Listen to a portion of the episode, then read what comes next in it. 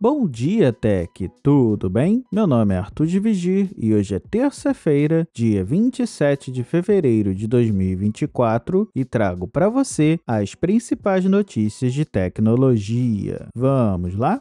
Começando o podcast com o anúncio de uma grande atualização para todos os sistemas operacionais Android, seja no smartphone, tablet, smartwatch, Wear OS ou no carro compatível com Android Auto. O Google anunciou nove recursos ao todo, mas trago aqui alguns destaques. O primeiro fica para o Android Auto, que agora pode resumir automaticamente textos longos ou chats em grupo enquanto o usuário estiver dirigindo, sugerindo respostas relevantes e ações para que se possa enviar mensagens, compartilhar sua localização ou iniciar uma chamada com apenas um toque. É claro que tudo isso graças a uma inteligência artificial. Para quem usa Spotify, no sistema operacional do Google, agora será possível alternar facilmente entre dispositivos ao reproduzir mídia no Spotify, garantindo que a música ou podcast seja tocada sem interrupções, algo que já estava presente no YouTube Music. Para os usuários dos relógios do Google que possuem o Wear OS, agora o usuário poderá acessar cartões de embarque, ingressos de eventos, passes de academia e tudo isso diretamente no seu pulso, através da carteira virtual do Google. E para os usuários do Google Mensagens, será possível acessar o Gemini diretamente no aplicativo para redigir mensagens, planejar eventos ou, como disse a empresa, simplesmente ter uma conversa divertida sem sair do aplicativo. É bom notar que esse recurso está disponível apenas em inglês. O Google não entrou em detalhes de quando essas atualizações chegarão a todos os usuários, mas assim que sair qualquer atualização com essa informação, eu trago aqui para vocês.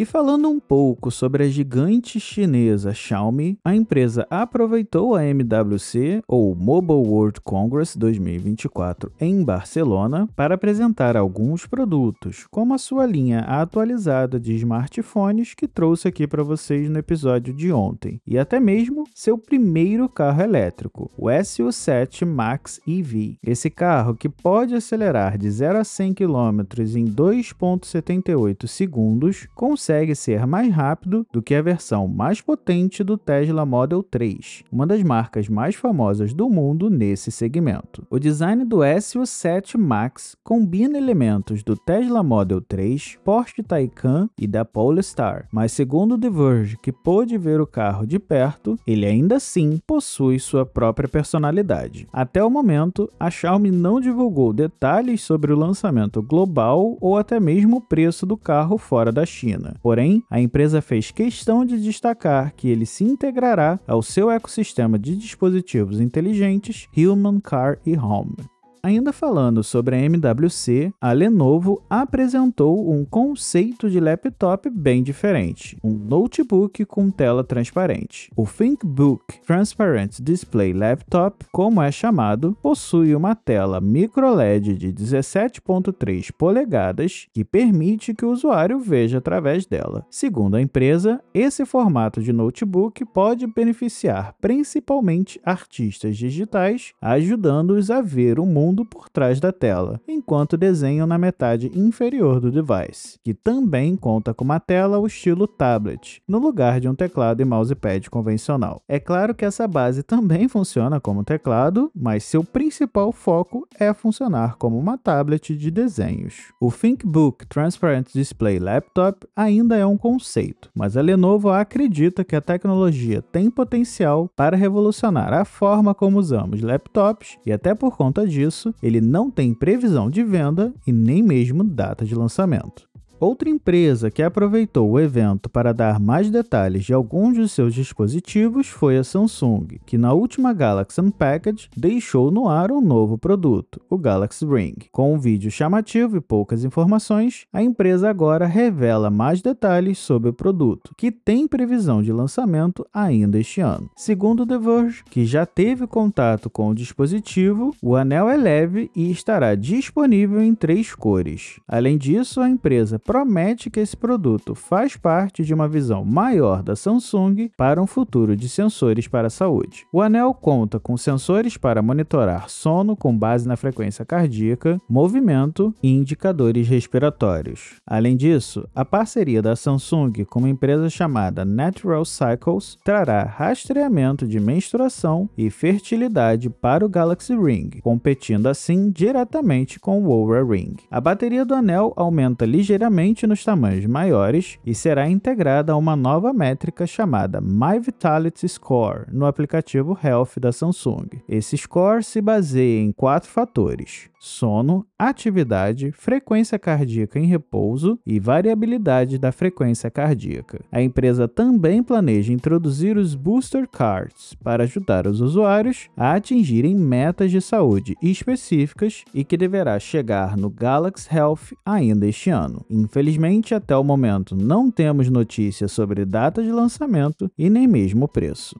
E por último, falando um pouco sobre a Nintendo, um novo rumor, apoiado por relatórios anteriores, indica que o console sucessor do Switch realmente deverá ser lançado apenas no início de março de 2025. Inicialmente, a previsão era de lançamento ainda em 2024, com o objetivo de evitar a escassez de estoque enfrentada pelo PS5 e Xbox Series na estreia. No entanto, a preocupação com o fornecimento e o tempo necessário para o desenvolvimento de novos jogos parecem ter motivado o adiamento para 2025. De acordo com a tradução automática do relatório japonês da Nikkei, a Nintendo priorizou a garantia do estoque inicial dos consoles sucessores e a programação de softwares populares no momento do lançamento. É bom lembrar que esse rumor já tinha sido levantado pelo podcast brasileiro O X do Controle, mas agora foi confirmado por esse relatório de um dos principais principais jornais japoneses. Ainda segundo Nikkei, a empresa estaria também trabalhando em medidas para impedir a revenda e garantir que os consoles cheguem aos consumidores finais mais rapidamente. Por enquanto, ainda não há muitos detalhes sobre o próprio Switch 2, mas espera-se que ele mantenha o modo portátil similar ao console original, porém com uma tela maior e um hardware mais potente. E por falar em Nintendo, é bom lembrar que hoje,